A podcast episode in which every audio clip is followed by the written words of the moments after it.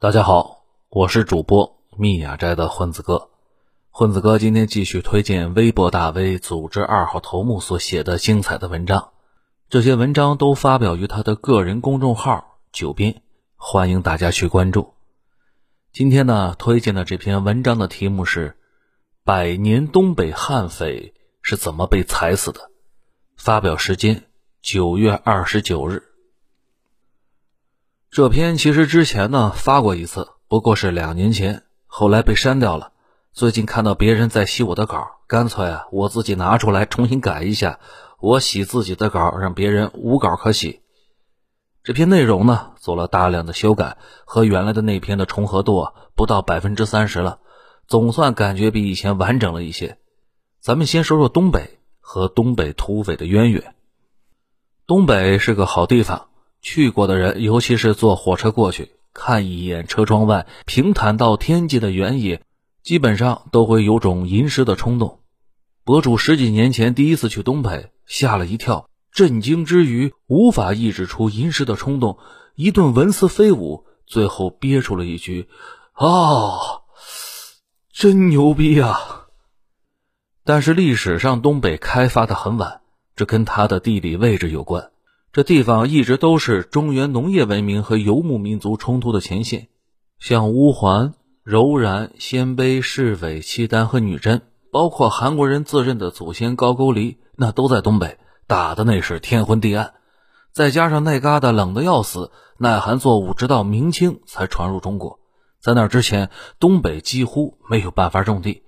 既然没有办法种地，那农业文明也就扩张不过去了。到了清朝呢，这农作物倒是有了，但是大清啊，他搞了一个叫做柳条编的东西，禁止汉人老百姓去东北种地。原因嘛，担心哪天自己在中原混不下去了，随时准备回到东北老家继续渔猎。女真族他不是游牧部落，他不是放羊的，他们是渔猎部落，是打猎钓鱼的。他们呢，只在东北留了一些军屯，防止沙俄南下。大家知道的江东六十四屯就是这玩意儿。此外呢，还有大家熟知的宁古塔，也是古代的军团。那里的披甲人经常能收到北京来的快递。这些军团呢，后来是经常发不了工资了，大量的士兵逃亡，就变成了土匪。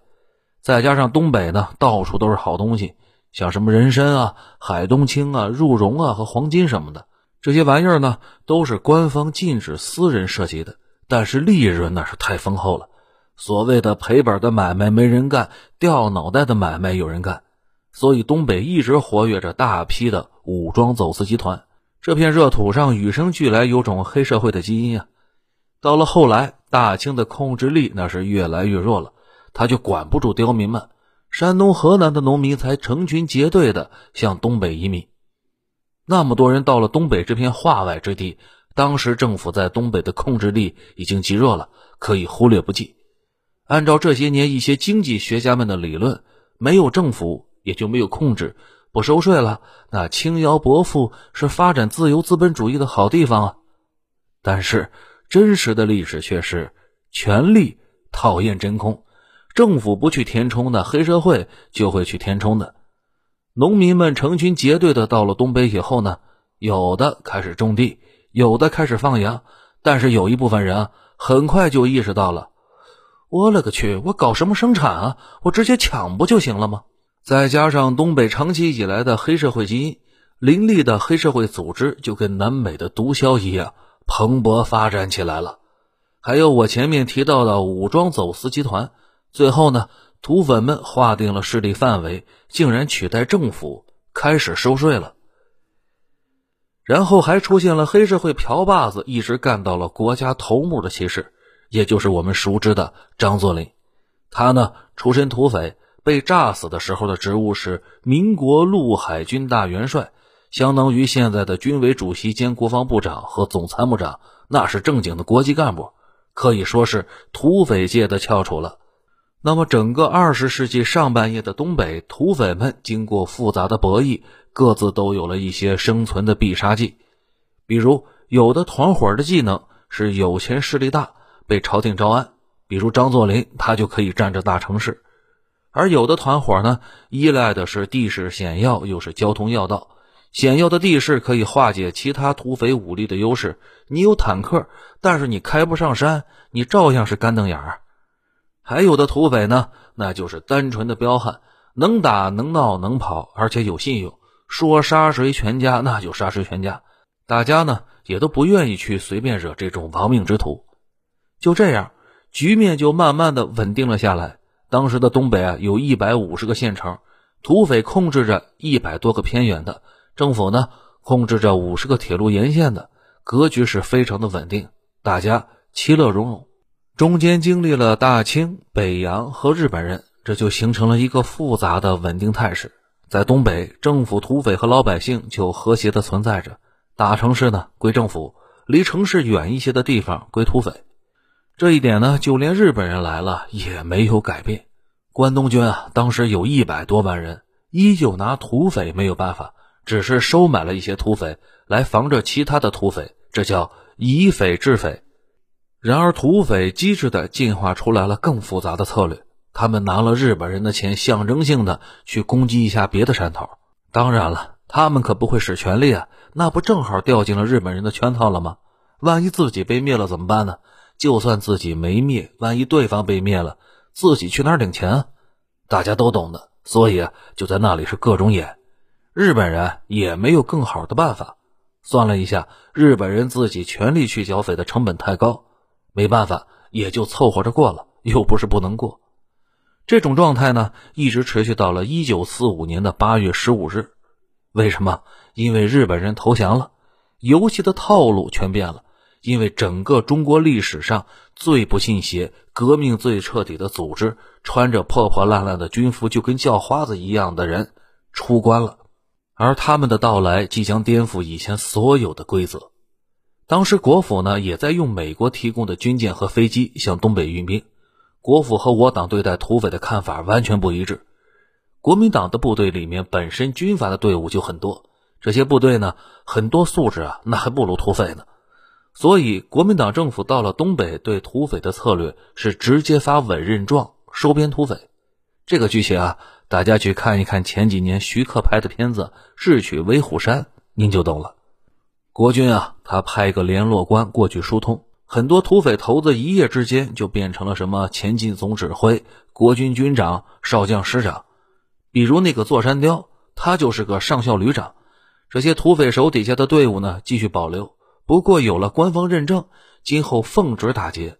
事实上，国民党政府就是这么兼并来的。我党。没这个习惯，加入了八路的队伍就必须按照八路的套路来，接受改编，接受改造，罪大恶极的枪毙土匪。你得改掉土匪所有的毛病，然后加入八路，重新开始。不可能直接委任哪个土匪做师长，他手下的队伍还保持着原有的编制，这简直是不可想象的。事实上，确实有少部分土匪接受改编，重新做人，在解放军中也混得风生水起。一部分还跟随着四爷百战余生，活到了上世纪八十年代。但是大部分土匪接受不了解放军这边严苛的纪律，也受不了那种长途跋涉的作战风格。我在之前的文章讲过，共军这边是一天跑一个马拉松，就跟玩一样。他们大部分都跟了国军，而且日本人走的时候呢，像大量的装备啊，还有小型的军火库都被土匪洗劫了。后来的东野战史里面讲缴获土匪武器时，经常出现几百人的土匪窝子，竟然有几十挺轻机枪的奇观。国军、美械、中央军都达不到这种境界。不仅如此，当时一些土匪急需立功表现，这样就可以带着军功加入国军，努力一下，团长升师长。等到八路军到了东北，大量的土匪假装洗心革面，第一时间赶去投奔。当时大战在即。正好缺人，还没有来得及甄别，就把他们编入了队伍。到随后国共东北大战开打，这问题就出了一大堆。比如有的土匪防守的阵地发生了临阵脱逃，或者干脆调转枪口向我军射击，从而引发了混乱。一九四六年，当时东北军内部通报学习的一个材料里面，就详细描写了两个县城被学习，我方任命的官员和公务员被拖到郊外集体被屠杀了。而且经常出现八路的军官或者哨兵在路上被打劫，然后残忍的杀掉。就在一九四五年的十二月，党内的大领导张闻天当时坐着苏军的卡车从牡丹江到佳木斯，在路上竟然遭到了土匪的袭击。幸亏啊，当时苏军士兵火力猛，土匪也不知道车上是中共大佬，看着不太好得手，很快的就跑了。国共东北对决的前期，共军损失惨重，并且一路逃向了松花江以北，跟土匪捣乱就有一部分的关系。还有一开始很多土匪呢还在观望状态，随着东北战事不利，现在眼瞅着局势明了了，就掀起了一波针对我军的反叛和偷摸打黑枪的风潮。破鼓万人锤嘛，那就这样，大批的干部和巡逻队就遭到了捕杀。比如在牡丹江，一开始我军最早到了那一带。当地的土匪呢，都加入了我军。后来听说国军在四平那一带取得了胜利，突然意识到自己站错队了。不止站错队，而且他们也受不了我军那种严格的军纪。八千多名投降过来的土匪，还没等整编完呢，就叛乱了五千多。佳木斯政府的副市长也被土匪给枪杀了，大批的干部遭到屠杀。还或者这些土匪啊，到处出击。专门袭击我方落单的干部和巡逻队，破坏交通线、烧粮仓，甚至学会了集中优势兵力进攻我方防守薄弱的地方。比如，在一个叫凋零的地方，四野的队伍跟土匪们是反复争夺。在第一次打下来后，让部分士兵驻守，大部队去干别的事情了。没想到，很快的就被土匪杀了一个回马枪，驻守的部队全部阵亡，甚至还被土匪们。开膛破肚，气势街头。等到四野的队伍会师，才把这伙人给解决了。各地的情况呢，都差不多。土匪啊，那都是一群墙头草，他们没有主义，也没有信仰，只认利益。一旦觉得形势不对，那就翻脸。当时东北战局呢，大概分成三个阶段。一开始我军到东北早一些，因为黄河以北根本就没有国军中央军，那必须得依赖美国的飞机和军舰运输。所以，我军抢了先机，提前到了东北，在东北呢抢了一部分日军军火，还收编了一部分伪军和土匪。随后，国军大部队赶到，双方开打。八路这边呢装备差，因为好装备大部分给了伪军和土匪。随后到达东北，自己的队伍反倒没拿到。比如黄克诚他们带着新四军的队伍到达东北后，他们这些经验丰富的老兵们竟然都用破枪烂炮。当时有个说法叫“新兵新枪，老兵老枪”，就这样，他们当然打不过国军，是一路狂奔，跑到了松花江以北去了。然后在松花江以北训练士兵，搞土改，修复日军工厂，准备反攻。这段时间开始收拾东北境内的土匪，盘踞东北一百多年的土匪末日也就到了，因为林总准备用他们练兵了。从一九四九年开始，东北局把当时兵力的三分之一派出去剿匪，先对大型土匪据点发动进攻，这个好解决，先用大炮轰吧，然后队伍排成散兵线冲上去，既练兵又稳定后方。但是麻烦的是，剩下的土匪们全跑到山里面去了，或者是化整为零，到处出击。跟游击战起家的我军玩上了游击战，专门从事破坏交通线、袭击党政机关、策划地方叛乱等等。日本人在的时候呢，到这一步也就束手无策了。他们并没有那么大的决心深入东北丛林深处，彻底解决掉东北匪患。毕竟重武器也没有办法调到山里面去嘛，山里互射那伤亡很大的，而且也担心把屎罐子砸了，溅的到处都是。但是这一次不一样，这些土匪碰上了一堆较真的人，为了彻底解决这个难题。东北局，把党内最优秀的游击战专家贺继年派到东北解决这个大麻烦。贺继年那也是个传奇人物，延安时期呢就负责保卫根据地的工作，把延安那一带的土匪那是剿了一干净。后来他到了东北，一直承担着剿匪的工作。土匪剿灭后，又参加了历次重大战役，包括四平战役、秋季攻势、冬季攻势和辽沈战役等等。他可是传说中的东野石虎将之一。我们说贺锦年剿匪的套路，那是有巧劲儿也有猛劲儿。巧劲儿呢，就是带着精锐小分队潜入深山，通过人粪、马粪辨别对方的数量和远近，通过各种迹象判断对方跑哪儿去了，比如脚印啊，比如被挂断的树枝等等，就像游侠一样一直追杀土匪。比如我在回忆录里面看到是这样说的：老猎人们交给突击队员说，如果山上出现乌鸦盘旋，大概率是下面有人在宰杀动物，人吃完之后，乌鸦等着吃骨头和内脏，所以在天上盘旋等待时机。而且贺锦年知道。单纯的土匪不可能闹那么大，肯定是东北局内部有人传递消息，所以大规模的清查东北局内部的奸细。一查，嗨，结果查出来一大堆。这些人啊，以前在伪满洲国担任职务，我们来了之后呢，他们又跟着共军混，但是担心将来国府赢了，所以提前向国府和土匪传递信息，准备到时候再次转变立场。而且由于我方前线吃了败仗嘛。那么后方很多我军的自己人也开始担心局势了，为将来的事情考虑，并且由于进城后开始接触到各种好玩的东西、漂亮妞等等，结果迅速就崩溃了。不少军官也发生了叛逃，并且和土匪里应外合攻打共军的地盘，我方的伤亡自然很大。我们刚才说这剿匪除了巧劲儿，还有猛劲儿，也就是说他就像拳击手一样。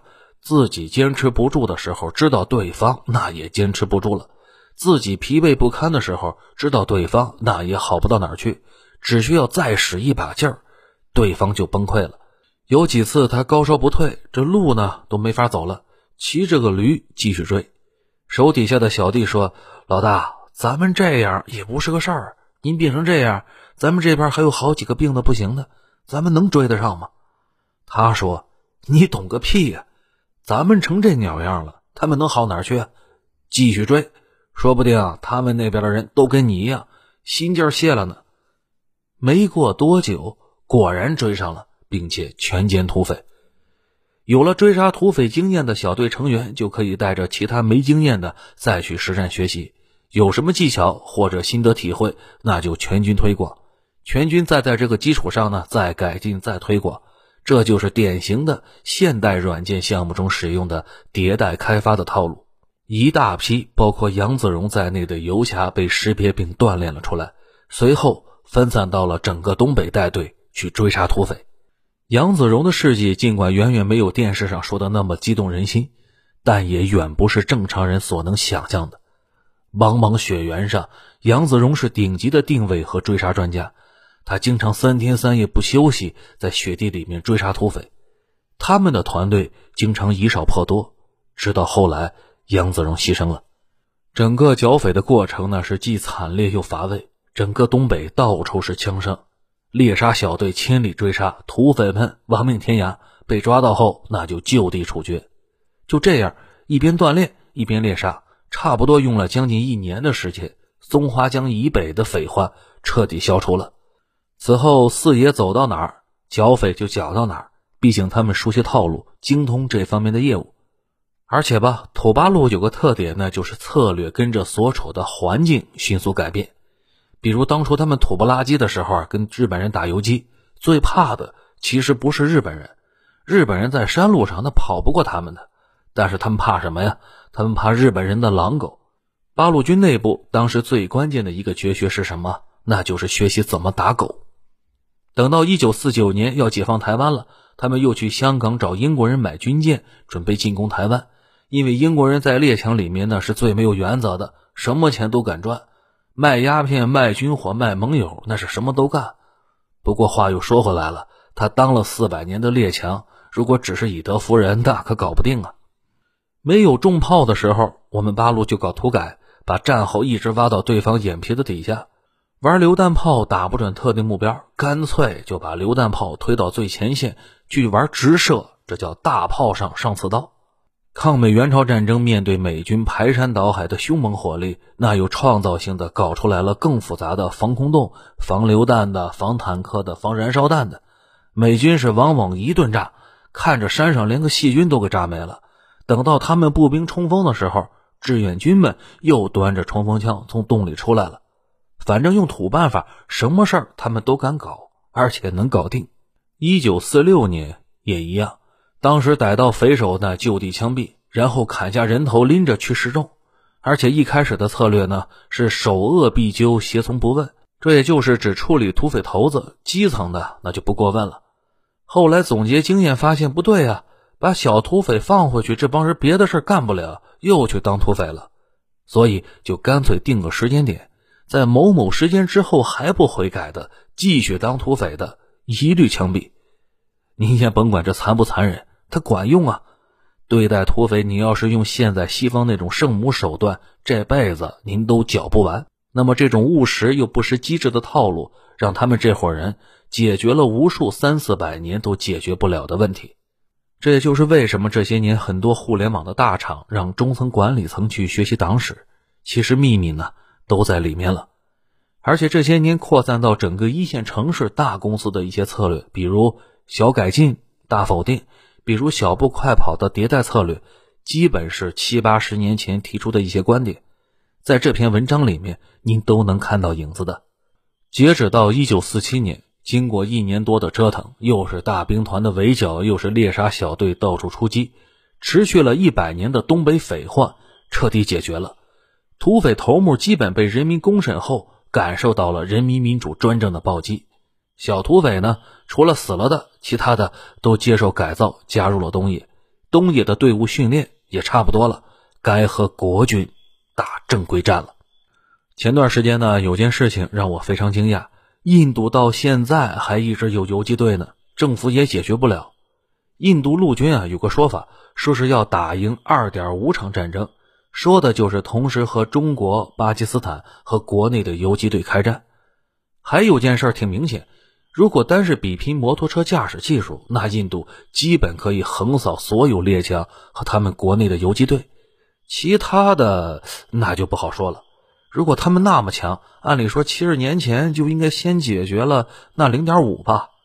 我国呢，反正是解决了。我这边没有查到官方的数据，到现在也没有公布具体的伤亡。不过在江湖上有个说法，截止一九五三年，中国境内的匪患彻底肃清。剿匪战争的伤亡远超三大战役，不过好歹呢，我们把问题都解决了。这类问题啊，那就是越早解决越好，越是留到后期，越容易被别国利用，越难解决的。您参考一下弯弯就知道了。那时候解决是快刀斩乱麻，越往后那是越难的。这也是初代中央领导集体最让人感动的地方，有种解决问题的决心和行动力，并且不怕困难。百折不挠的把能解决的问题都给解决了。